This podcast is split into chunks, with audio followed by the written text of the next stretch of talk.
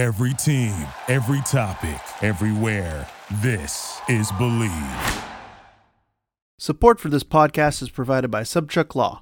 Revolution Recap thanks Sobczak Law for their support of our show, local independent media, and their mission of bringing unbiased truth. Revolution Recap would also like to thank Six Point Builders for their support. Six Point Builders are builders of fine, custom homes in the Boston metropolitan area.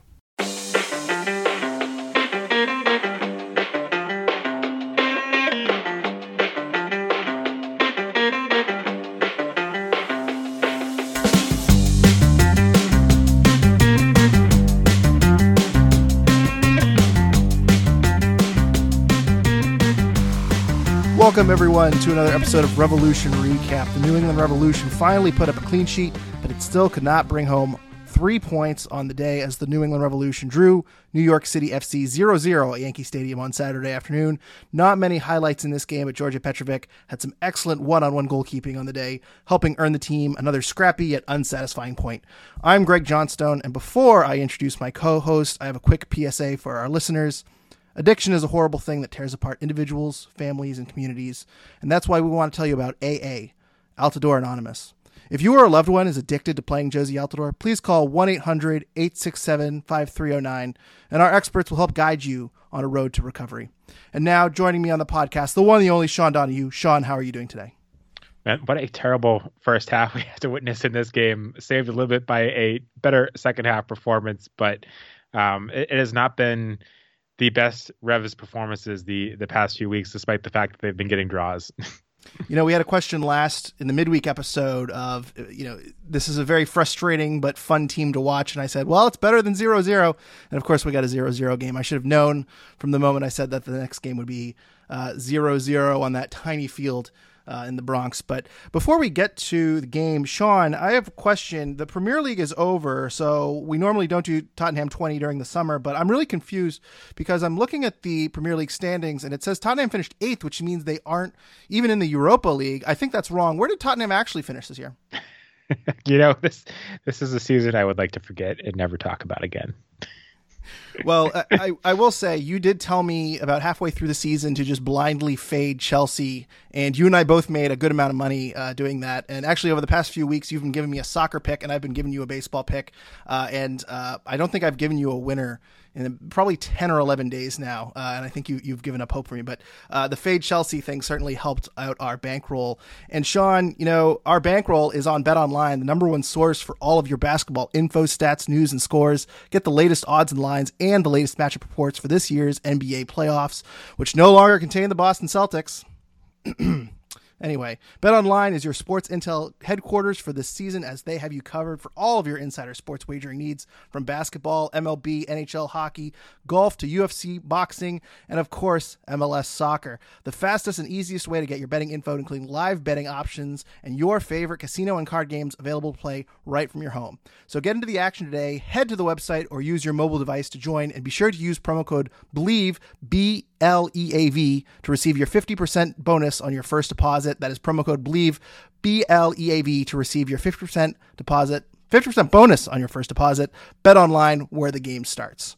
Sean, let's get to this Bore draw. I mean, Bore in bold and and um, in capital letters here. What's your key takeaway from today's game? And by the way, these key takeaways are brought to you by our friends over at the Rebellion. Go to nerebellion.org to learn more about how you can become a part of supporter culture and how you can join the Rebellion. Sean, what's your key takeaway? Yeah, if I'm being honest, I don't think there's too much you can take away from this game that we didn't already know. There's always the factor of just being on the ridiculous crap baseball field that that New York City FC plays in, uh, which throws a lot of things out the window. But even beyond that, I don't think we learned too much from this game that we didn't already know. With that said, uh, my takeaway from this game is that Bruce Arena really needs to sort out the striker situation. I couldn't believe when I saw Jozy Altidore starting this game. I thought if there was ever a game where Giacomo Vrioni was going to get back into the starting lineup, this would be it. And it would have made a lot of sense. He went with two strikers and the small field with a guy that, you know, on paper at least is a good finisher. Maybe he gets opportunities to put the ball in the back of the net off of, you know, fluky situations or off of a long ball. There, there should have been opportunities in, in here for him to, you know, get get his chances to get strikes on goal. So that to me was kind of shocking that Altidore played. And I don't think Altidore played particularly well either. Uh, I think he had nine touches, 50% passing accuracy. And honestly, both him and Wood, some of my lasting memories from this game were just early on where their first touch was just so poor, uh, kind of led to instant giveaways. And when the Reds, you know, when you're playing at Yankee Stadium, there's some sense towards playing route one style soccer and and you know kicking long balls forward, especially when New York is out possessing you. And when they did do that, it just seems like the touches, the first touches from this, both strikers in this game weren't good enough to, for the Revolution to maintain possession or do anything with it.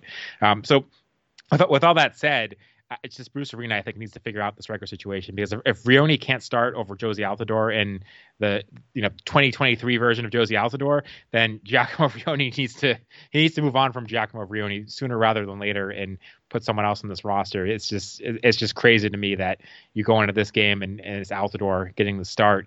Uh, you know, talk what you will about what their styles are and the skill set, and on paper, Altidore should be a better hold up striker. Uh, it, it didn't make any sense to me, and it didn't play out in any way that made any sense either.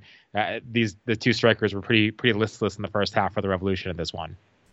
Yeah, and I am really scratching my head. I don't want to rehash the rant I had last week in the midweek episode where I was really losing my mind that Vrioni didn't come on in the 30 with 30 minutes to go, and then they put him on with five minutes to go, and they held out Bou. I thought he he really botched the striker situation last week.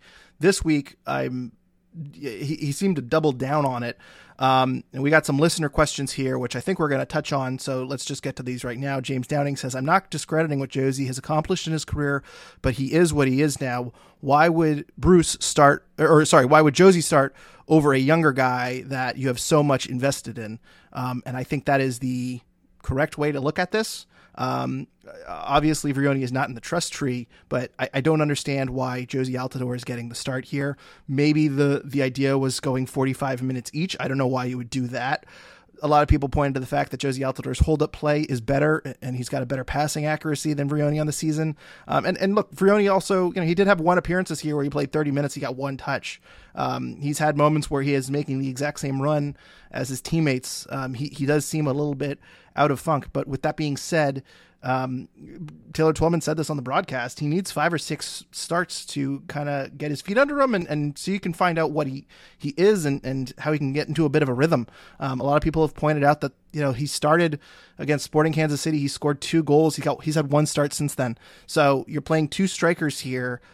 Why Joe? There's no real upside to Jozy. Um, I, I even if you think Altidore is better than Vrioni, I don't think he's much better. I mean, and, and I, I, think that's not true. I, I think Vrioni is way better than Jozy at this stage. So I, I don't understand what the upside was in playing Jozy today. Um, and I, I, as James said, why are you giving the start to Jozy Altidore as opposed to a designated player who, by the way, the other podcast, New England Soccer Weekly, says, you know, what what what does it matter if he's a designated player? You play your best lineup. Uh, you have to look at this from a business and a financial standpoint that you've invested $4 million into Vrioni. You can't just throw him on the bench. You have to figure out what you have in him. He's here through 2025 and he has a team option for 2026. You know, he, he's with this team two more years uh, unless you're buying him out or unless you're selling him already. And I can't imagine you, what you could sell him for. You can't just have him ride the bench for three years. You have to figure out something with him. So, um, uh, you know, you, you mentioned moving on from Vrioni. I mean, I think we got to give the team Leagues Cup. I imagine we're going to see Vrioni play a little bit in Leagues Cup, and he's going to get his time eventually. But this certainly seemed like a spot where you you could have given him a spot and see what he could do. Yeah, and we talk about how this team has kind of redeveloped its reputation under Bruce Arena as a team that as an opportunity for guys like Adam Buksa to come here, play well, go back to Europe, make a lot of money. Uh, we've seen other guys like Tajon Buchanan, uh, Matt Turner. There's been opportunities, but but Buksa in particular is the guy you look at it that came over from Europe, played really well, ended up in a higher league, and I think Giacomo Vrioni saw that, probably thought he could do the same thing here. It, it, this is going to kind of work against that reputation too. You don't make line decisions based on this, but it certainly is going to hurt the Revolution's reputation in that in that regard when they're looking for the next guy from Europe that you know 23, 24 wants to come over here, jumpstart their career, and go back to Europe. This is certainly not going to help them do that when they look at what happened with Vrioni. And this was to me, it seemed like the perfect opportunity to do that with the guys that were out. I'm not even sure if Bruce Arena goes with this lineup and goes with this formation if Noel Buck uh, apparently hadn't gotten hurt before the game and, and was you know essentially unavailable. I don't know that we would have seen this lineup, but we might have only seen one striker. Who knows? Um, but given the situation that they were in, given the guys that were out, this was very much an opportunity to get Vrioni in there, build up some confidence, let him start the game, and and see what he can do. And then if it was was a complete disaster, you you can pull him out at halftime. Um, but it, it, to me, it's just a missed opportunity given given the situation, and it, it's it's not a good look for Bruce Arena. It's not a good look for for Vrioni that he hasn't been able to push his way into this lineup. But this was Bruce Arena's guy. He went out and got him, and it's just been so far been a failure. It's a very damning indictment on Vrioni, and it's a damning indictment on Bruce that the fact that he did put all this money into Vrioni, um, and he's. I don't want to say he's giving up on him because again, I, I, think we have Leagues Cup. I think Vrioni is going to get his time, but uh, th- this would have been the time, and, and, I don't understand why Jozy Altidore is getting the start. It's not even like you're playing a younger player or a player you're looking to develop. Um, it, it, doesn't make any sense to me. Uh, BCFC also says, "What's Bruce's obsession with Jozy Altidore?" I have no idea. I have no idea what Bruce sees in him. I I am so clueless on what today was supposed to be. I guess I was trying to think of what the argument is for starting Jozy Altidore in this game, and correct me, tell me where I'm wrong with this, Sean. Could could Bruce have made the argument that it's a smaller field, maybe you just want a, a bigger body down there in the box? I feel like with Bobby Wood, you're you're you know they're both going to be playing in the box a little bit, and Jozy was kind of moving out wide on, on defense. Carles was kind of playing in the center, and Bobby would move to the right, and Jozy would kind of play on the left. So it, it didn't really work out that way. You mentioned that Jozy Altidore had nine touches in 45 minutes. Bobby Wood had 15 touches in 75 minutes. So so those guys play touch the ball once every five minutes. Um, I, I, guess the thought process is you just want a bigger body on a smaller field. Does does that make any sense to to this spot? I think that is probably the thought process, but then you look at how it played out. He had zero aerial duels in this game, not not, not even unsuccessful ones. He didn't even attempt an aerial duel in this game. And it, it, was funny too listening. You mentioned Taylor Twellman earlier. He kept talking about how you know Justin Haak is this you know young, inexperienced center back on New York City FC, and that Jozy Altidore physically could completely outmatch him. And he kept saying that if he's Bruce Arena, he would have switched Bobby Wood and Jozy Altidore and let Jozy Altidore take on that matchup. And you know, to me, there was a lot of logic in that but Bruce Arena didn't do that. So even when you're trying to look at this in the most kind of logical sense of why you'd put Altidore out there, you know, it he didn't even take advantage really of, of what of what in theory should be you know his best attributes at this point in his career. And I, I, one more stat that I've got to put out there is he played 45 minutes. He completed three passes. yeah. Well, well, when you touch the ball nine times, um, you know, it, it, you're not going to have many completed passes. So I guess that that makes a lot of sense. I guess the only real major highlight from Jozy is Carles Gil has a really nice cross coming in from the, the right wing. And, you know, there is the, the path for Jozy to get there, and he's just not quick enough to get there. Um, uh, I think that was around the, the 25th minute. I don't know. Um, Randy LH says, What does Vrioni have to do to earn the start over Jozy?" Um, I, I, don't know at this stage. I, I he scored. He scored a, a, goal against Montreal. He scored against Sporting Kansas City. He he has not shown incredible ability, but you, you still think that you you unless Bruce has given up on any upside in Vrioni and he's just going to play Gustavo Bou with Bobby Wood when Bou is 100% healthy, maybe that's the thought process. I, I don't know. I don't know what Vrioni can do unless he comes off the bench and lights it up. And and truth be told, he's to be fair to Vrioni, and I I saw some people talking about it, like he really isn't lighting it up in the minutes he is getting. So I, I, I get the the thought process that maybe this guy just isn't that good, but again, I, I, don't think we're at a thousand minutes with Vrioni in terms of uh, in terms of being able to say that. And I think Jozy Altidore starting over him is a, a really, really huge knock on him. So my guess is we're going to see Wood and Bou be the strikers if we see a two striker formation uh, going down the stretch. No, and, and like you said, there's a the upside aspect of it, right? Because Jozy Altidore is 33 years old. I I don't think anyone with who is any bit realistic expects Jozy Altidore to you know lose seven years of age and become the, the player he was you know seven eight years ago. It's just it's just not realistic. Jozy Altidore is who he is at this point. Giacomo Vrioni, you know, you know say what you will about what we've seen from him so far, you know, he was the top scorer in the top league in Austria a year a year and a half ago. So that doesn't come from from nothing. There's definitely upside and potential from Giacomo Vrioni, even if we haven't necessarily seen it yet. And that alone, to me, should get him more minutes over Jozy Altidore at this point in their careers, just to see what you have. And I, I, mean, I guess the other logic too when you're talking about why play Jozy Altidore is the Revs have also invested a lot of money in Jozy Altidore. Uh, we can't we can't ignore that either. It's not it's not the same level as Vrioni, but it is still a lot of money that they put into Jozy Altidore too. Uh, so there is some sense where you know Bruce would probably like to show that Jozy Altidore wasn't a big bust either. Um, but but uh, being the more expensive player, being the younger player, being the guy with higher upside, it, it just it doesn't it doesn't make sense to me. And there's nothing that Altidore has done to show that you know you shouldn't at least give Vrioni more of a run to to see what you have there, uh, even if you know maybe he's not killing it in practice. I, I was going to say Vrioni's shown us more than Jozy. I, I I feel like um, it might not be a ton, but to answering, uh, I'll ask you Randy's question. What do you think Vrioni has to do to earn these these minutes? I mean, I I, I don't know whether he's not showing enough in practice or whether he just needs to kill it in practice. I, that's all I can think of right now. Because what else can he do at this point?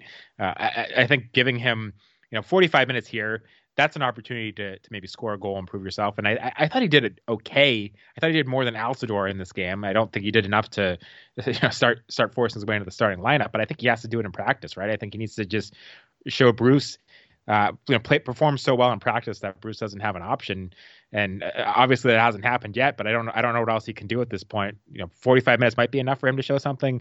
When he's getting three minutes in a game like he was against Atlanta, that's that's certainly not going to be enough for him to to prove it. So I think it has to come in training. Mm-hmm. 13 touches for Vrioni today. He was seven for seven on passes, two shots, one on target. Although that shot was not too good. Um, and and maybe going back a couple of games ago against Chicago, that one on one chance where he had with the keeper, where he blasted it uh, pretty much straight at the goalkeeper. Maybe maybe that put him in the doghouse with Bruce. So uh, I'm I'm not totally sure what's happening. It seems like attitude wise, he's fine and he's saying the right things, but um, not not good for Vrioni. And um, yeah, we'll we'll see how it unfolds. I imagine he's going to get some League Cups minute because I, I can't imagine that Bruce has already given up on him. But uh, by the way, it's also worth noting, and I've pointed this out think I've said this on the podcast a few times. Vrioni's 24, so this isn't a situation where we can hold off until next season. He's 25. Buksa was sold at 25.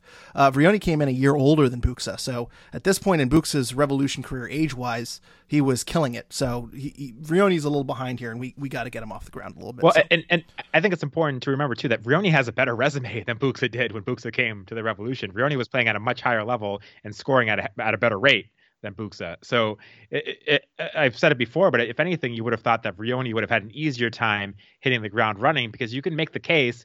I, I, think I think a lot of people would argue, including myself, that the the Bundesliga, the Austrian Bundesliga, is probably a higher level than MLS. So if anything, this is a little bit of a step down for him. Where for Buksa, it was certainly a step up. At, at least just you know all sorts of other factors weigh in too. You can't. It's not that simple. But if, if anything, it should have been an easier transition for Vrioni than Buksa going from the Austrian Bundesliga than from going from the Polish league. Mm-hmm, mm-hmm. Agree 100%. Uh, my key takeaway, I, am just going to st- say with Petrovic is, I would say, the team MVP right now. I think Carles Gil. we, we gave Carles Gil a lot of praise uh, on our midweek podcast following the Atlanta game. We don't talk about Petrovic enough.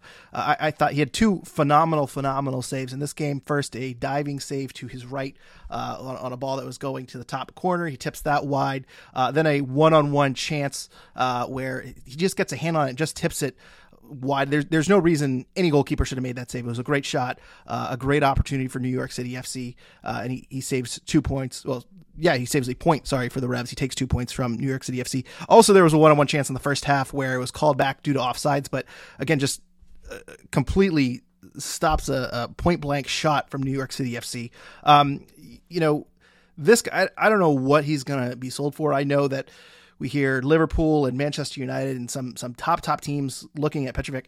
Um, I mean, we don't we we appreciate this guy. I feel like we don't appreciate this guy enough because coming into this game, we got all these questions. We get Jozy questions, we get Vrioni questions, we get all these questions, um, and I feel like these phenomenal goalkeeper performances from Petrovic we're kind of just numb to now. And when he's gone, uh, good luck to whoever is replacing Petrovic. Uh, you know, the, the, lineage of Turner to Petrovic to whoever is next.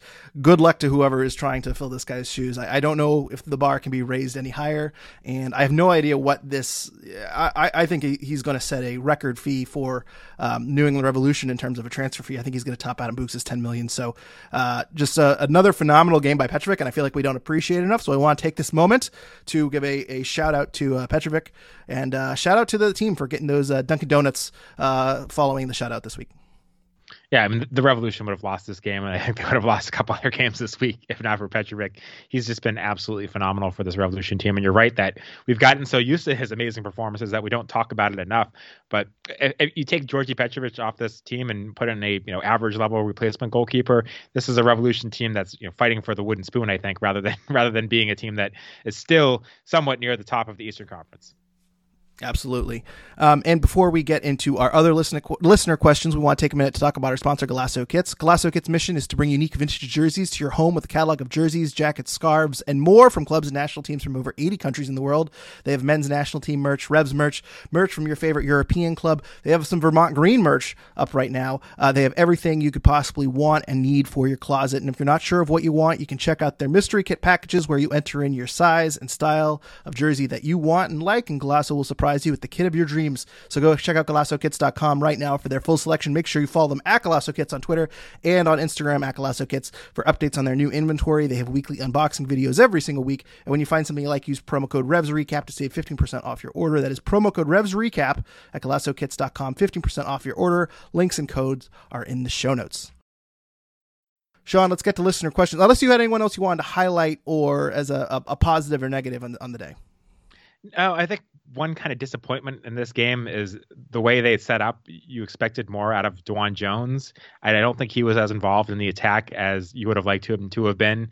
Um, that was just one guy that kind of stood out to me. Even Boateng, a lot of stuff came down the left flank, but you thought with this opportunity with three man back line that DeJuan Jones would have been able to get forward more and get more, you know, actively involved in the attack. And I don't think we saw enough out of him uh, in this game offensively. What did you think of the um, structure? Because I, I, think a three man backline, uh, three slash five man backline, isn't a terrible idea, especially in a game like this where you kind of have to play defensively. Makoun, I, I didn't got kind of burned a little bit sometimes. Uh, notably, the one I'm remembering is in the second half on that one on one chance with Petrovic. The guy blows right by him down down there. But um, you know, I thought a three man backline was great with Farrell sometimes drifting out right, Makoun drifting out left, and kind of filling that left back space. Uh, I thought this backline was pretty solid overall, and I think the wingbacks of Jones. I, I think DeJuan Jones was disappointing, but I thought Ima Boateng filled that left wingback spot uh, pretty well. What do you think of the formation? Yeah, so I, I, didn't like this idea at the beginning of the season when we had a lot of our listeners suggesting it. When you know Dylan Borrero was healthy, when Brandon Bye was healthy, I do like it now when Dylan Borrero is out and when Brandon Bye is out. I think it maximizes your ability to get your best players on the field and to play with two strikers. So I, I think it makes a lot of sense. I think it made a lot of sense on the small field, uh, and I would like to see them experiment with this more.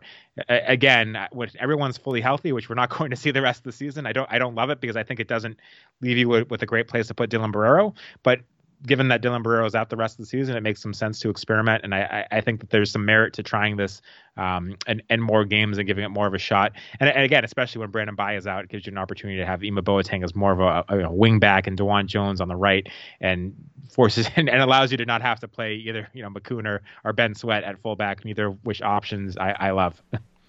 I just want to take a minute to kind of highlight the midfield too. I thought Polster actually played pretty well. He he had some good runs up the field too. I think the team definitely missed Noel Buck a little bit today. You mentioned uh, earlier in the episode, Bruce mentioned in the post game press conference that I believe it was a minor calf uh, injury, and Noel Buck made a comment last week about being tired. He's certainly logging a lot of minutes, especially for a teenager.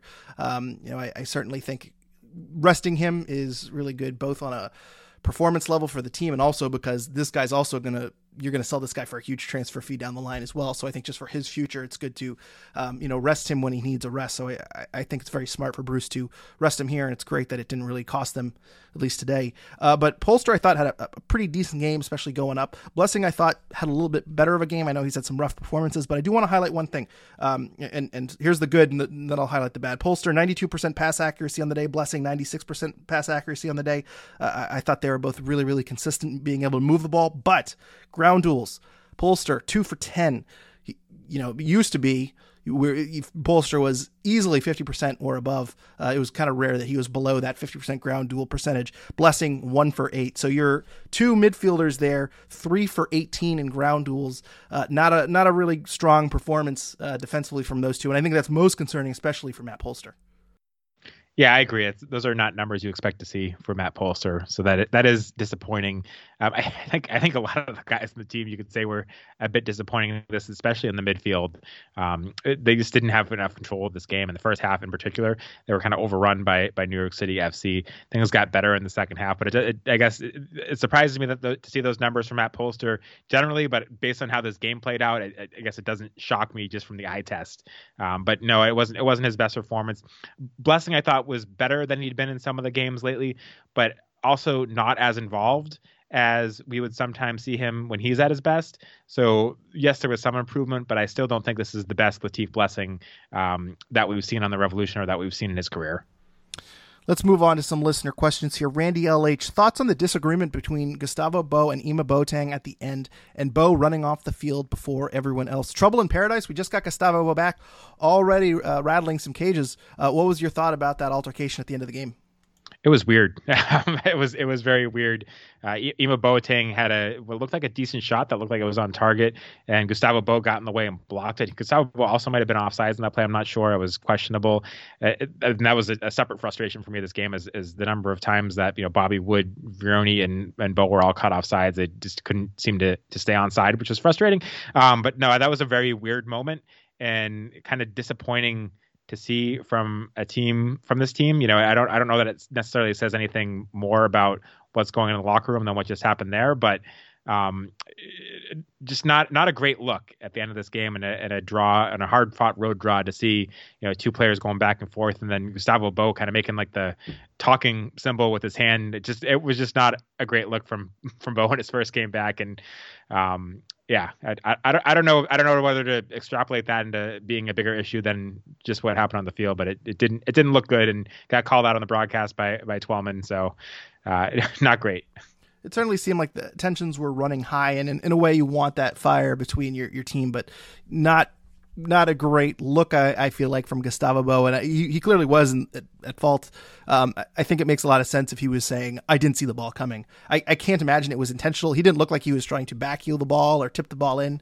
He just was accidentally in the way. So I would imagine that's going to get sorted out in the locker room, and I don't think it's going to be too much of an issue. Um, but you know, we'll we'll, see. I, I, think Bou needs to take accountability, and as someone who is one of the leaders of the team, or at least one of the players you rely on, uh, you hope he he kind of make amends uh, in the locker room too. By the way, Gustavo Bou. I think he's got to earn a, a, be a sponsor or a spokesman or something like that for Just for Men. I mean, forget about a silver fox. We got the silver panther, huh? Salt and pepper hair everywhere with Gustavo Bou. Do you like the new look? I mean, I guess he had a couple months to work on it, so glad, glad, glad that time was well spent. He aged 25 years during his rehab. I was I was shocked myself. I, I said in the uh, Bent Musket subscriber chat, you know, I'm glad I'm not the only one getting gray's hair watching gray hairs watching Jozy Altidore play soccer. Um, boy, that that was really something. Uh, seeing uh, Gustavo Bou come out with his uh, salt and pepper hair there. But uh, Eddie says Vrioni's hold up, transition, and pressing play has been great the last two games, uh, and he got when he got significant time. Uh, the last second chance was a great play from him uh, today. Uh, with that being said, over under five minutes played next game for Vrioni. It's well, it's I guess it's hard to say, but I'd go with the over. I would like to. I mean, he's got to he's got to get more minutes, but at the same time, Gustavo Bou is going to be healthier, so some minutes are going to go to him. And it, but I don't think I think the way Altidore played in this game, I, I, I, don't know. It's it's it's hard to predict anything, but I I would like to think it would be the over. it's well, we have a home game against Inter Miami next. I I think they'll go with a two striker formation. Wood's one of them. Um, it's going to be interesting to see how Bruce prioritizes the minutes because it seems like he's just not prioritizing Vrioni. So I wouldn't be shocked if we saw Wood and Bou next game get the start and but I, I, I don't know. You you couldn't have convinced me that Jozy was ever going to start a game this season. So um, yeah, I, in, in terms of, and I don't know how serious the rest of the comment is, or if it was just to set up for this joke, but um, Vrioni did look a, a little bit better. He still seems a little not gelling with the team. Um, and I, I, the other thing too is, you know, this guy isn't great in the air. He's not that fast. Um, he doesn't have elite speed or anything like that, or elite aerial ability. I feel like the appeal to him was shot selection and and being able to score. And I feel like the last few times we've seen him shoot, it's leave left something to be desired. Uh, I thought his shot on target was not amazing, um, and it kind of reminded me of the Chicago chance from a few weeks ago. So when he is getting chances, uh, I'm not very impressed. So. Um, yeah, I, I, I, don't know. I, would like to see a little bit more from Vrioni, but with that being said, I, I think getting limited minutes in a 30 minute cameo is just not doing him any good at this point. I, th- I, think it's a confidence thing. I think we know this guy can finish. He has he has the background, he has the resume. We know he can finish. I think I think it's a confidence thing, and it's not going to come from getting a few substitute minutes here and there. It's going to come from you know getting minutes to work it out and put the ball in the back of the net. And you know, yes, he had a couple goals against Kansas City, he had a goal against Montreal, but you know, then the minutes dried up. He got I, I forget whether he got hurt again and and you know missed a few games and hasn't been able to get back into the starting lineup with any regularity since. So I think I think he needs a run to find his form. Um, I haven't been particularly impressed with him the past few games. He did have that that play I think it was against Chicago where he you know stole the ball and it led to one of the goals there and was unlucky not to get a secondary assist for that. Um, and you know I I do think he showed more in this game than Altidore did. That's a pretty low bar, uh, but I, I, don't think I, there's anything overwhelmingly positive that I've seen recently. You know, again the effort's there. I think the effort's there. I don't, I don't question his effort. Um, I, I, just think it's a confidence thing, and I think it's not going to come until Bruce Arena gets some more minutes, and I just don't know when it's going to happen. Mm-hmm. Andy from Revs Nation says, "Don't think it was a coincidence. The moment momentum shifted slightly oh, let me start again. Don't think it was a coincidence that the momentum shifted slightly more towards the Revs after Bou subbed on. Um, and he also says, what did you think about the Boateng Bou uh, interaction at the end of the match? Bou seemed heated. Um, Bou coming on at the end of the game, I, I, also think part of that might have also been because of the red card uh, that was in the closing minutes, but it certainly felt like something changed when Gustavo Bou came on. Uh, what do you think about that? Yeah, I mean, Gustavo Bou's a guy that's had a lot of success against New York City FC in the past, and I think he's a guy that everybody knows can score from anywhere. So if you're defending the Revolution, if you're New York City FC in particular, you know what he can do, and you can't you he's a guy that you have to put attention on you that has to draw attention. Vrioni hasn't done enough to be that guy yet. I don't think Bobby Wood or Jozy Altidore are, are guys that anyone is particularly is overly worried about. Even though Bobby Wood's had you know has a good scoring record this year, I don't think any of those are guys that you you single out as needing you know multiple guys to cover. Anytime they get the ball at the feet, you need to immediately pressure them. Gustavo Bou has proven to be one of those guys you need to do that with. So even if he's not at 100% and he's not at 100% sharpness, and I don't I don't think he is, how could he be? Um, it'll probably take him some time to get that. He's just a, he's just a guy that has having his presence on the field is going to draw attention from defenders and is going to open up things for other players out there. So you know I I, I do think subbing him on certainly was a, a benefit to the Revolution late and um, maybe allowed some other guys to get more free just because of who he is and the attention that he draws. Mm-hmm. Uh, Cody Hall says, "What are the odds that Bou leaves after the season? In your opinion, after that altercation with Ema, in my opinion, it's north of ninety percent. I'll I'll take this one, Sean. Even before the interaction with Ema, I think he's one hundred percent gone after this season. I can't imagine he's going to get DP money from the Revs. I, I, can't imagine he gets TAM money from the Revs. Um, I certainly think that this is a, his last season with the the team. I think it's a little disappointing too that he was such a um, key player in the turnaround of the franchise in, in 2019 and 2020.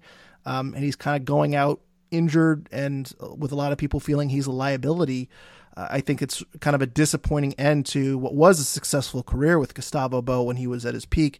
Um, but with that being said, I think contract wise, it's up. I don't see the Revs having much interest in re-signing him and dealing with the constant injuries. And he's he's already kind of the square peg in the round hole uh, in terms of this formation. So um, even locker room issues aside, I don't.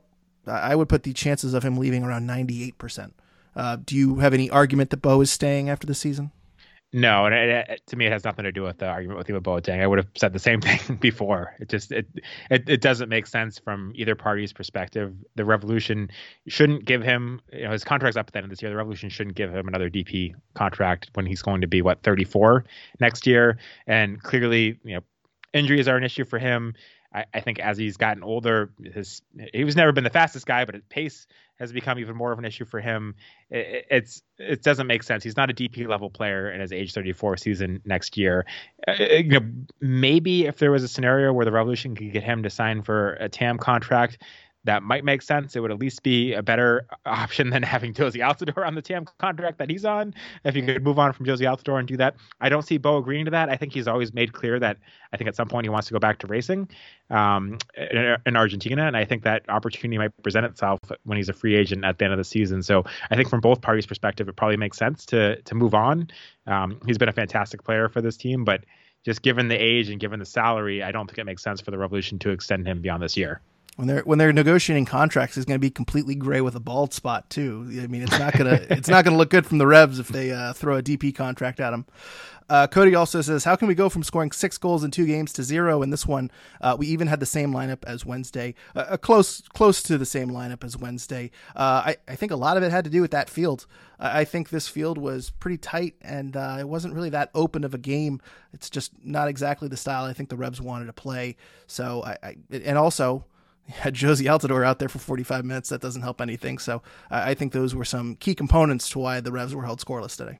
Yeah, those are key components. We didn't have uh, Noel Buck out there to score a Golazo in this one. That was we're, we're missing that. They were missing. I thought the set piece service from uh, Carles Gil was generally poor in this game, so that that was part of the factor. Some of the some of these games where Ema Boateng has been taking corner kicks, the corner kicks have looked better than some of the ones where Carles Gil has been taking them. So um, a, a, number of factors why they didn't score in this game, but uh, if you're talking about differences from the past game, I think th- those are two. The, the, set piece service when the Revs have scored a lot and a lot of set pieces recently was not good in this game, um, and of course, you know, missing the threat of Noel Buck didn't help. I also wonder. I, I, made this comment too in the the Blazing Musket paid subscriber chat. Um, Carles Gil had one, I don't know if it was a corner or a cross, where he just went over everyone. I think it was a corner. And then he had a free kick a few minutes later that was short. And then later he's going down the left wing and he kicks it over everyone, and DeJuan Jones ends up with the ball. And that, that kind of happened in a span of like eight or 10 minutes. And I was thinking, are these dimensions or the angle? I know sometimes the, the, angle of the field of the stands might mess with a player's head and, and their um, depth perception. I, am wondering if Carles Gil was just thrown off from the Yankee Stadium field and, and kind of surroundings um, because he seemed like his crossing was way off today, not only from corners, but from the run of play. Um, his service just seemed really, really off today. And um, it was a little bit concerning. It was very different from what we've seen in recent games. I'm sure that had an impact, but also throughout his time here, I, I've never been overly impressed with his consistency on corner kicks in particular. I don't know that that's necessarily that much of a strong suit of his game. I know what was it the Chicago game where you know, one of his corner kicks was um, ended up you know they ended up scoring. He had a secondary assist on that one, I believe. But uh, overall, I don't think his corner kicks at least consistently have been all that good. Um, but certainly, I, I, there's no question. I think the dimensions of the field seem to have some sort of impact on him in this game and his set pieces in general. I, I just don't think overall he's that great consistently at corner kicks, which can sometimes be frustrating. Uh, funny you mentioned that too. I was looking through the game notes the other day, and I was every now and then I just look through the all-time records log with the Revs, and uh, this was probably before the Atlanta game, but I believe Carles Gil was seven corner kicks away from tying the franchise record um, I'll have to see if he's surpassed that. I don't think they had many quarter kicks today. I think they only had three or four, and I think they only had three or four against Atlanta. So I'm not sure if he's broken the record yet, but he will be the all-time corner kick taker in Revolution history. So um, it's interesting that you're saying these things that he's not that good of a corner kick t- taker. Um, I, would love to see the stat of how many of them have been converted into goals versus whoever is number two on the list, which I would guess might be Steve Ralston. Um, surely Lynn's probably up there too, but I would, I would love to see kind of the, what percentage of those that were converted into goals. And it's not always just on the corner kick taker; it's also on the you know the options in the box to head it home. But I, I, I don't know. I've just never been all that impressed with his consistency on, on corner kicks. I was just to say, I think uh, I'd love to see the consistency with and without Adam Buksa. Um, I, I, bet there's some differences in the ability there because I think this team right now really struggles in the air. Um, I mean, you don't have Henry Kessler anymore; he was an aerial threat. You have Dave, Dave Romney, but I don't think Wood is very tall or a, a commanding presence. I don't think Vrioni's a commanding presence. I don't think Jozy Altidore has ups anymore um, you know, who's your aerial threat on a corner kick right now? So, and I, I, know they've been doing a lot more short corners lately. I think that's intentional, um, and it's it's probably for the best. So, uh, Will Farley says starting to hit the panic button. Ooh, first panic button uh, comment of the year, Sean. Um, Bruce's decision making in terms of getting this in, in, terms of the starting eleven really concerns me. Jozy Altidore had one luck goal, then gets to start. Vrioni gets a brace, and then nothing. When do we start to question Bruce? Sean, when are we going to start to question Bruce? I think it's past time to start to question some of his lineup decisions. There's been a few games this year where he's made some some weird ones, but there, I mean, no doubt we are questioning now on on the Jozy Altidore move, and I think it's certainly fair to to question some of the decisions he made. When we get all these questions about why Jozy Altidore started, you know, it, had Bruce not coached Jozy for all those years with the U.S. national team, would he be starting these games?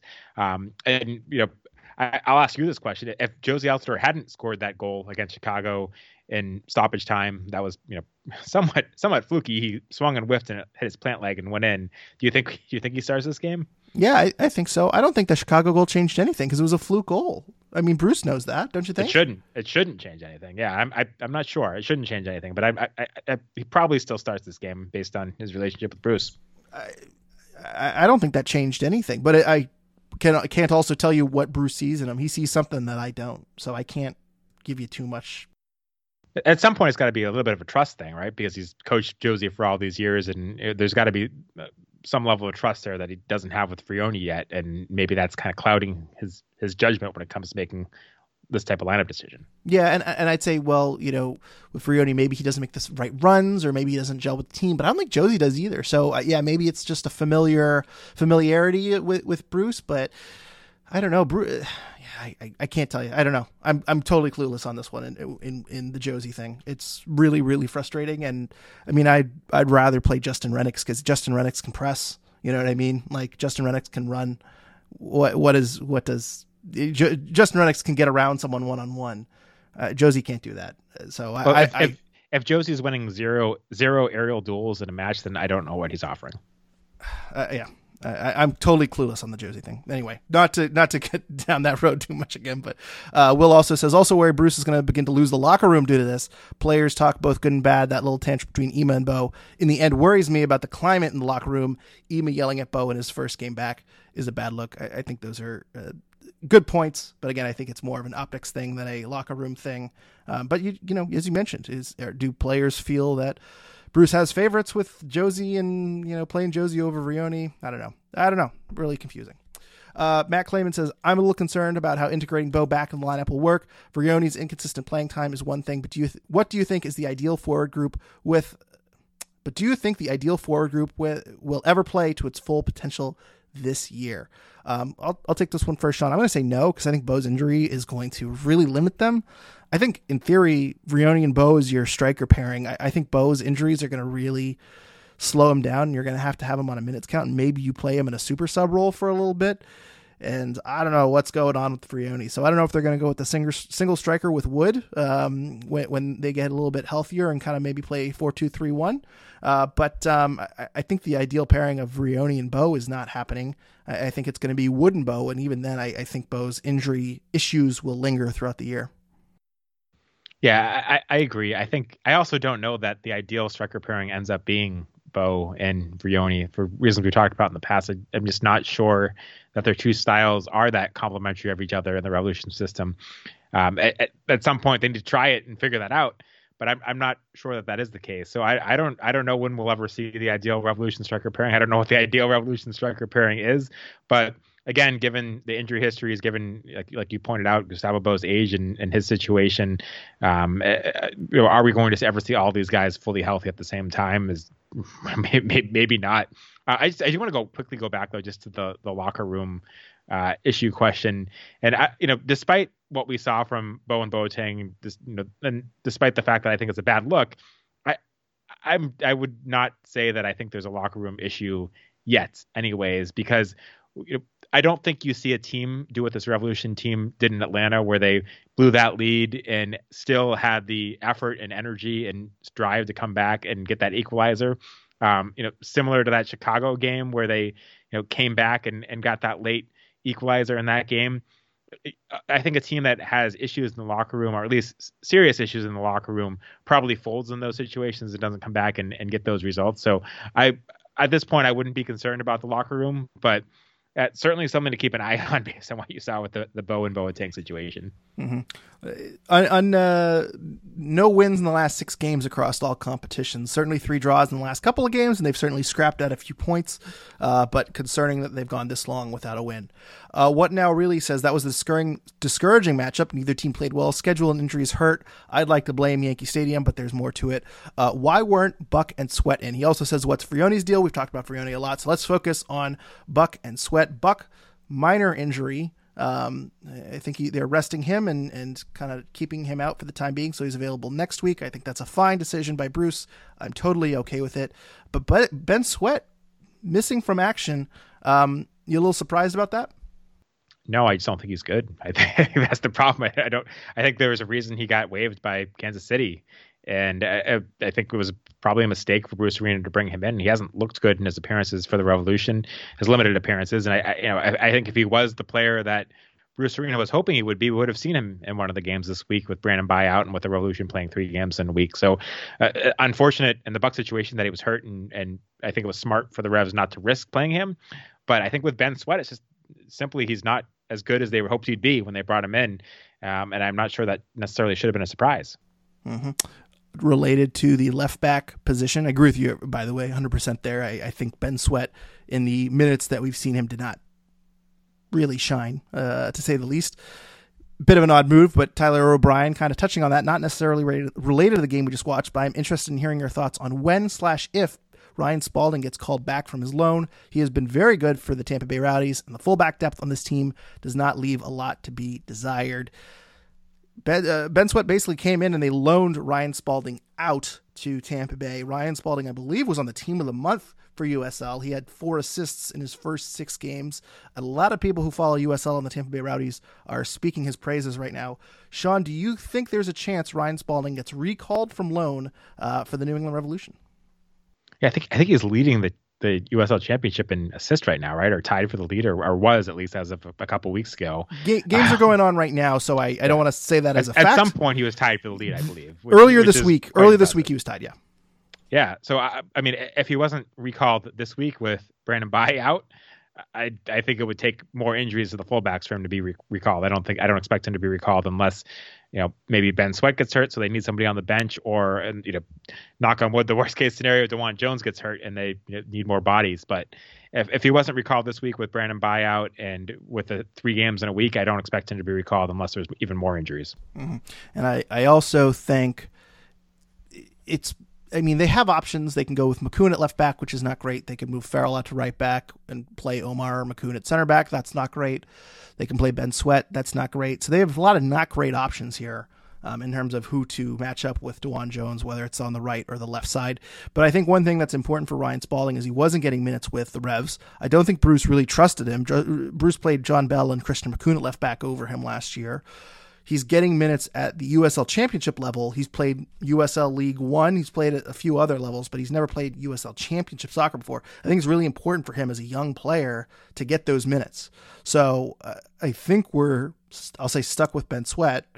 Um, but I, I, don't think Bruce rated him too much, and I think they're using th- this season as a what do we do with Ryan Spaulding and how can he deal with the USL Championship? And he's passing those tests so far. So I, I, think he might earn his backup left back spot on next year's roster. But I think right now they want to leave him alone and they want to get him minutes and get him a lot of soccer right now. And calling him up for maybe one or two games and a spot start, I, don't know if that's the best thing for his development. I think young players need to get their those minutes. So even though he's doing great, and even though the Revs have not a ton of great options right now, I think we're we're writing it out. Um, and also, I'm afraid if you call him back, does that cause a bit of a cluster on the, the roster? Then you have Ryan Spaulding and Ben Sweat sitting there. It's it's it's a bit of a mess. So um, I, I think Ryan Spaulding is staying down in Tampa Bay for the foreseeable future. Yeah, it's a much higher level than Revs too, and he's playing really well there. So it's, it, I think it is very good for his development to get regular minutes playing at the USL Championship level. And like you said, better him to be there than to be up here and, and maybe play one game and then go back to the bench and, and not get any minutes. So for his development, and I think for the Revs long term, it's probably better that he stays down there. But uh, personally, I think I'd be more confident with him up here playing left back then uh, the other options you mentioned of you know moving Farrell back to fullback or Ben Sweat or moving Makoun out to fullback. But uh, long term, it's probably best for all parties that Ryan Spaulding stays down in USL Championship, continues to be an everyday player there, and continues to build his confidence and his skills.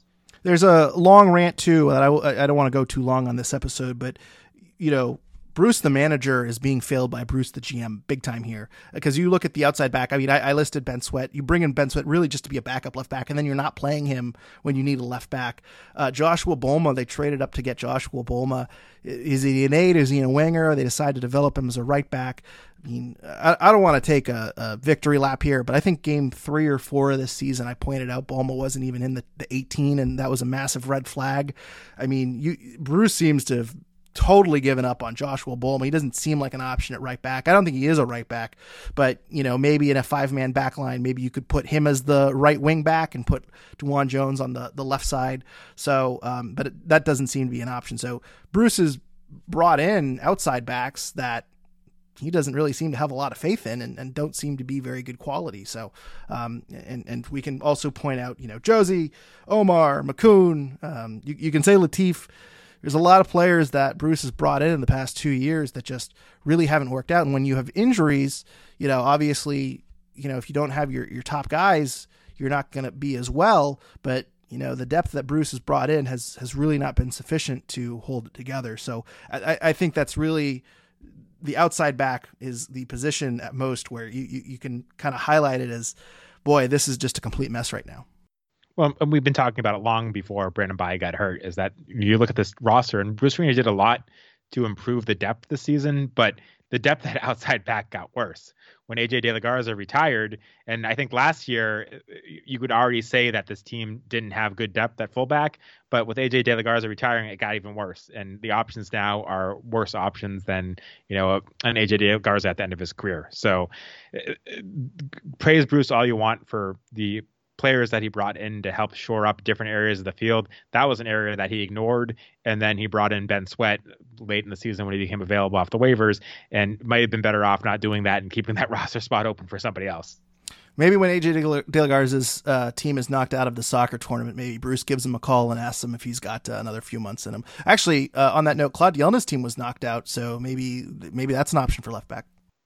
Claude Dielna and Wilfried Zahibo were on the same team. So, you know, if you need more depth in central midfield, too. Uh, and if you haven't seen it, if you're on Twitter, go to Seth Macomber's um, uh, Twitter feed and scroll down and look for the Claude Dielna. I mean, he is just blasting free kicks as hard as he can uh, at these these these poor amateurs uh, in this seven on seven tournament. Uh, I mean, he, he, almost killed someone, but man, I forgot how strong his left foot. It, still is uh, a strong left foot. So, um, what now really says, what is Carlos' secret for surviving beatings every match? Wild how often he gets hit, and it doesn't get called for a while. Love seeing Carlos do the pregame interview in English. Intimidating when it's not one's first language. Uh, thanks and kudos to him. Uh, it seemed a little uh, much today. I-, I, thought the refereeing was pretty inconsistent overall. There was also a tackle on DeJuan Jones where luckily he got his leg out of there, but uh, his leg got caught between someone's uh, slide tackle in, in, between both legs. It could have been pretty ugly. Could have made the outside back um, position a, a, lot worse for the Revs. But Carlos Gil, especially today, um, took a took a bit of a beating and hopefully he's he's fine after this game. He always is, but uh, boy, refereeing not hundred percent today. Yeah, I've I've called out Carlos before for letting the refs get to him too much and, and getting too distracted and arguing with the referees. But in this game, I actually agree with him. Uh, it was a, bit much the amount of times he was fouled in this game, and there should have been more yellow cards for persistent infringement. Uh, there was no yellow card given New York City FC until the 81st minute, which is just ridiculous given the way they were fouling Carlos Gil throughout this one.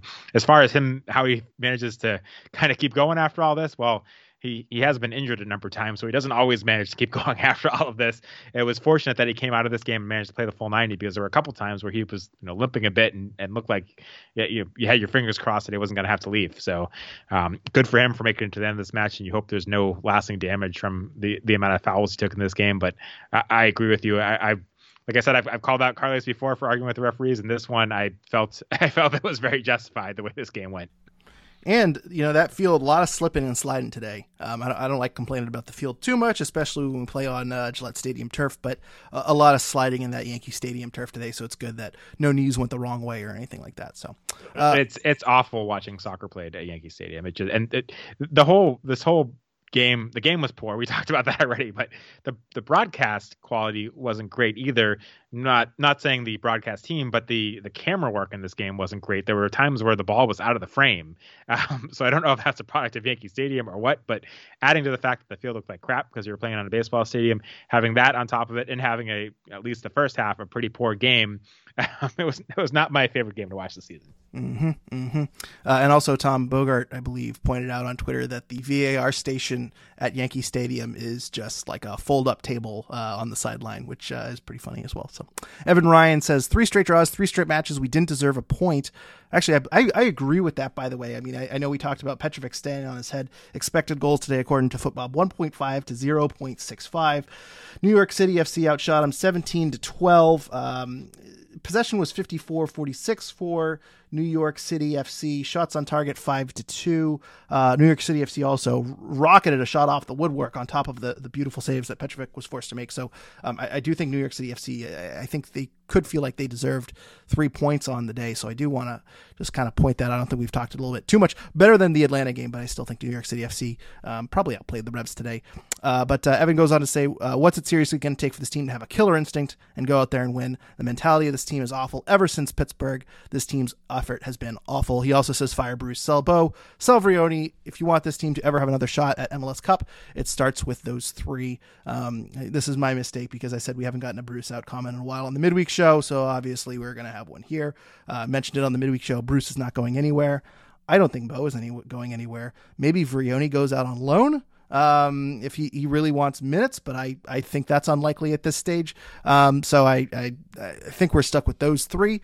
Uh, but with that being said, any any thoughts on the uh, instinct of this team and the team's mentality right now, Sean? I, I think we talked about the locker room a little bit, but any thoughts on that? Yeah, I mean, I talked about it, uh, you know, a while ago, about a week ago now. It seems like a while ago that there's a lack of identity when uh, you know, with all these guys that are out injured and they haven't found out or haven't figured out what their best 11 is or what their best formation is. And, you know, a, a part of that is all these injuries they've had have made it very hard to do that. Um, I, it is a, you know, a very fair point, one that should be made that I don't think you know they were they were the worst team in this game. They were the worst team in the Atlanta game. They were lucky to escape both those games with a point. Uh, I think Atlanta and New York City FC will both probably feel like they should have won those games. And uh, you can look at the statistics, rightfully so. Going back to the Chicago game, I think the Revolution were the better team in that game. Um, defensive mistakes, uh, you know, cost them.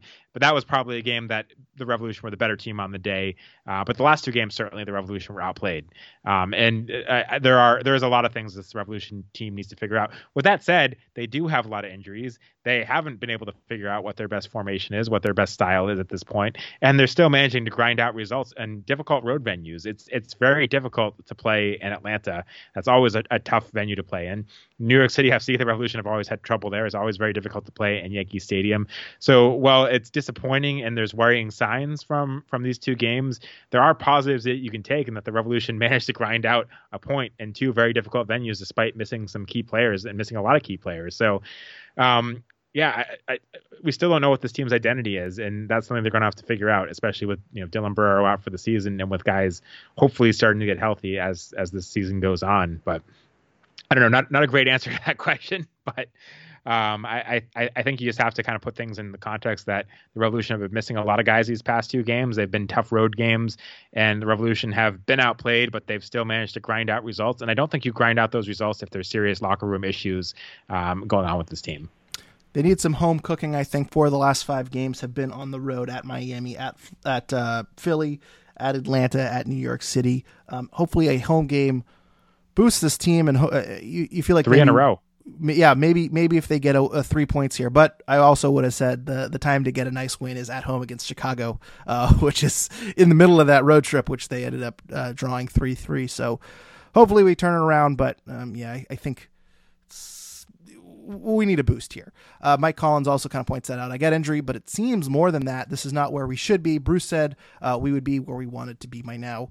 Um, yeah, I, I think uh, I think injuries have really damaged the psyche of this team, and I think you have ever changing tactics, ever changing lineups, um, and I, I, think they're really just trying to hold it together until this team gets healthy again, and hopefully the mentality gets a little bit better and uh, the wins start coming. Uh, there's just a lot. There's a lot of areas on the field where I feel like chemistry is really important, and one of those being the center back pairing. And there's been a lot of changes there with first Kessler going down, and then you know Bruce shifting Farrell to the right in one game and having Omar in there, and then this game playing a three man back line. So that's been kind of lacking some of these recent games. The center of the midfield chemistry is extremely important, and I feel like Matt Polster and Noel Buck have actually developed some really good chemistry uh, when they've both been out there. And then of course Noel Buck gets hurt and misses this game, and then of course up top when you're playing two strikers, having two guys that know how to make runs off of each other and combine is really important, and they definitely don't have that. Uh, we haven't, haven't seen any of that. So, uh, you know, it's, it's it's a lot of excuses to give the team. Uh, maybe they don't deserve all that many excuses, but Um, I, again, I think it's too early to to tell what this team is going to be because of how many guys have been out injured and because we don't we still don't know um, you know what this team's best 11 is and what this team's best tactics are. And with all that said, it's very worrying that we're this far into the season and we don't know that, and it's very worrying that we've had this many injuries on this team. But I, I think there are reasonable excuses that this team has for not being at their best uh, in this recent stretch. Mm-hmm. Uh, Peter says there are seven games left before Leagues Cup, five at home. What's our ceiling slash floor for the standings by the time the tournament starts? Uh, let me just roll through quickly uh, those seven games. It is home versus Inter Miami, home versus Orlando, home versus Toronto, on the road at Cincinnati, on the road at New York Red Bulls, and then you have was that five? and then you have uh, home versus Atlanta United, home versus DC United, and then you play Leagues Cup in July 2022. Um, ceiling floor. I don't know if you're catching up to Cincinnati. Cincinnati's at 36 points as of this recording. They have a game in hand. Um, and then behind them is Nashville at 28 points with a game in hand. And then you have Philadelphia 27 with a game in hand. And then you have New England uh, 27 at 16 games. Atlanta is three points behind you. Columbus is six points behind you with a game in hand. Charlotte, six points behind you. Uh, and then DC United at 20 points. Uh, Orlando City also at 20 points with two games in hand. So I, I think they're going to be around where they are right now. Ceiling, maybe you get to the second spot since that's within striking distance, but I'm not so sure about that. You'd have to really rack up the wins, and I, I don't see that with the injuries and their current form. Um, the floor. I don't know how far they can drop, but I mean, it's not out of the question for them to be a seven or eight seed by the time Leagues Cup goes uh, gets going, don't you think? Yeah, and just to clarify, when we're talking about games in hand, we, we're recording this before the night games on Saturday. So, so we're we're we're working off the standings after the Revolution game with New York City, but before the night games. Um, but no, I, I agree with you. They're not catching Cincinnati. I think I think we can put that up before Leagues Cup, anyways. We can think I think we can safely say that. Um, you know, if, everything goes very well, they could move up as far as second, and if everything goes very poorly, they could you know potentially move down to a, a seven or eight seed. With with that said you know, I think a home game against Miami is one the Revolution should expect three points out of. They're going to have a full week's rest. They, that's a game that they're going to need three points out of. You look at the Orlando game at home. Um, that is going to be a very interesting game because it sounds like Djordje Petrovic is not going to be there because he's got called up to the national team. So the Revolution better figure things out because they're not going to be, rely- relying on Petrovic to bail them out in that game. Uh, that that'll be one to watch for for that reason alone. Um, Toronto is a team that maybe is starting to figure things out. Maybe not. They've had all sorts of issues. That's another game where the Revolution get three points. So there are three home games in a row where if the Revolution can somehow take three points out of all of them, which again should be possible. I think everyone's going to feel a lot better about this team. Uh, and then, you know, going back on the road, who knows what's going to happen? They play, play Cincinnati on the road on July 1st, as you pointed out. Uh, given how good Cincinnati has been, uh, that'll be a, a, game everyone has on their calendar as one to watch, and that'll tell us a lot about how good this team is. And you know, they have a month to kind of figure things out before then. Um, but yeah, I think ceiling going to Leagues Cup second, floor uh, moving down to one of the the, the bottom playoff seeds, um, and you know anywhere in between. I don't see a total losing streak happening here. No. Um, so I, I, I, think they'll be around where they are right now. I can't imagine they're going to fall below Montreal or you know Red Bulls or I, I, there are some teams down there at 17, 19 points that unless they catch fire and and it would take a, a, big losing streak for the Revs and five out of seven home games I, think is pretty solid. Uh, so they should turn this ship around, but we'll see if they do. TSB 11, congrats on Bucks for gra- Noel Buck for graduating. How much did we miss him today, Sean? I think they missed him a lot today, and and part of that is going back to what I said. The the combination between him and Polster in midfield has really built some chemistry there, and the two of them, you know, know when one should go forward and one should stay back, and that's worked really well for the Revolution you know, since they've kind of figured that out. So I think I think they missed him a lot today. Agree 100%. And we'll end with a comment here from Paulo S. Uh, he says, What did you guys think about Bou? We talked about Bou a little bit. He says, I thought he looked good in the brief time he played. Uh, in my opinion, uh, Bruce Arena got the 11 and the subs right for a change today. Uh, I think he's in the minority opinion there. Uh, I, I, think Jozy is the big one, but overall, I thought the tactics were, were fine. We, we talked about it a little bit earlier. He also says D was solid as a whole. Makoun did well filling in, uh, but Petro, man of the match. Gil doesn't look 100% yet. So, uh, comment quick there from Paulo and, and Sean. I want to end on one thing here. Um, we did this on the midweek episode where we got a question on between Arby's and I think it was Bertucci's. Uh, what restaurant was this game? Uh, I like that question. I kind of want to do it today, um, and I'm popping this on you in the moment. So, just out of curiosity, what chain restaurant was this game today? Oh man, that's that's a so is, is this scale saying that Arby's is the worst chain and Bertucci's is the best? I believe so. It also could just be two random restaurants that Sunday afternoon fullbacks picked. Well, I would take some some. Uh, I, I would question that scale, but well, what what do you think this? What do you think the bottom and the top of the scale is? Uh, I mean, I've actually never been to an Arby's, so that could be the bottom. I just I'm also not a huge Bertucci's fan, but. All right. Well, Mr. Picky over here. This guy eats at good restaurants. Okay, on a scale of the bad being a Tom Quinlan steak and the top being a really good hot dog, where would you put this game? Uh, slight, slightly above a Tom Quinlan steak, but very pretty close. I'll, I'll, do the chain restaurant game. This is a game that no one was looking forward to. It was crap the whole way through, uh, and you you end up leaving full uh, of just total crap. Uh, this was a Golden Corral. Uh, this was a Golden Corral game that I never want to revisit. So that's my that's my chain restaurant game of the week. Sean, where can people find you on Twitter? You can find me at Sean L. Donahue on Twitter. I did have one final thought though that you made me think thought. of. You made me think of um, as you were giving that last comment, and that was just Christian Makoun. We didn't talk much about him, but he's one of the guys that actually thought performed pretty well in this game and that center back role. He had some some key plays, some key blocks. I've been pretty negative on him on this podcast. I don't like him as a left back. I don't think I like him as a defensive midfielder.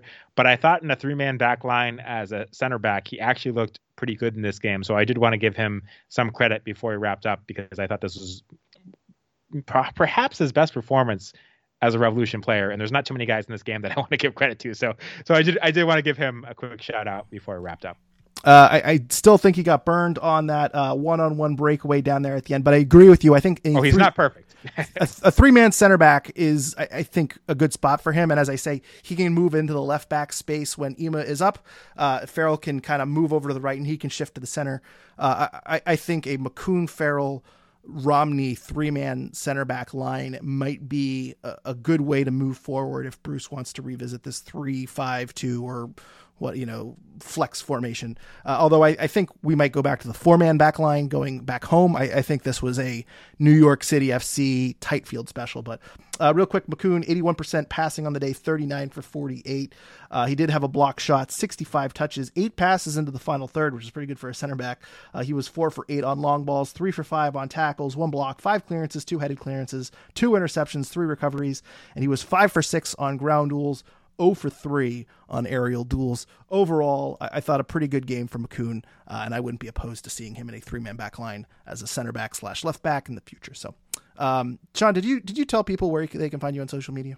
I did. Oh, okay. Well, I'll move on then. You can follow us on Twitter at Revolution Recap and be sure to follow our Revolution Recap Instagram and Facebook pages. Be sure to follow our friends at the Blazing Musket on Twitter at the Blazing Musket or and oh, sorry, and follow their work online at theblazingmusket.com on their Substack for year-round coverage. Be sure you subscribe to them for free or paid, either one. You get all of their year-round coverage and all of the Revs news into your email inbox. You don't have to go search for it. It is very very convenient. So go check them out at theblazingmusket.com on Substack. Also, be sure to follow our friends at The Rebellion on Twitter, at The Rebellion on Twitter, and go to nerebellion.org to learn more about them. Be sure to check out our sponsor, Golaco Kits, and use our promo code RevsRecap for 15% off your order. And, of course, Bet Online. Be sure you use promo code BELIEVE, B L E A V, for a 50% bonus on your first deposit at Bet Online. And, of course, make sure you're subscribed on iTunes or wherever you're listening. Be sure to rate and review us five stars on iTunes, Spotify, wherever you are listening. It helps people looking for Revs content find us. So, thank you very much, everyone everyone. We'll be back following next week's home game against Inter Miami. Until then, thank you everyone for listening and go Revs.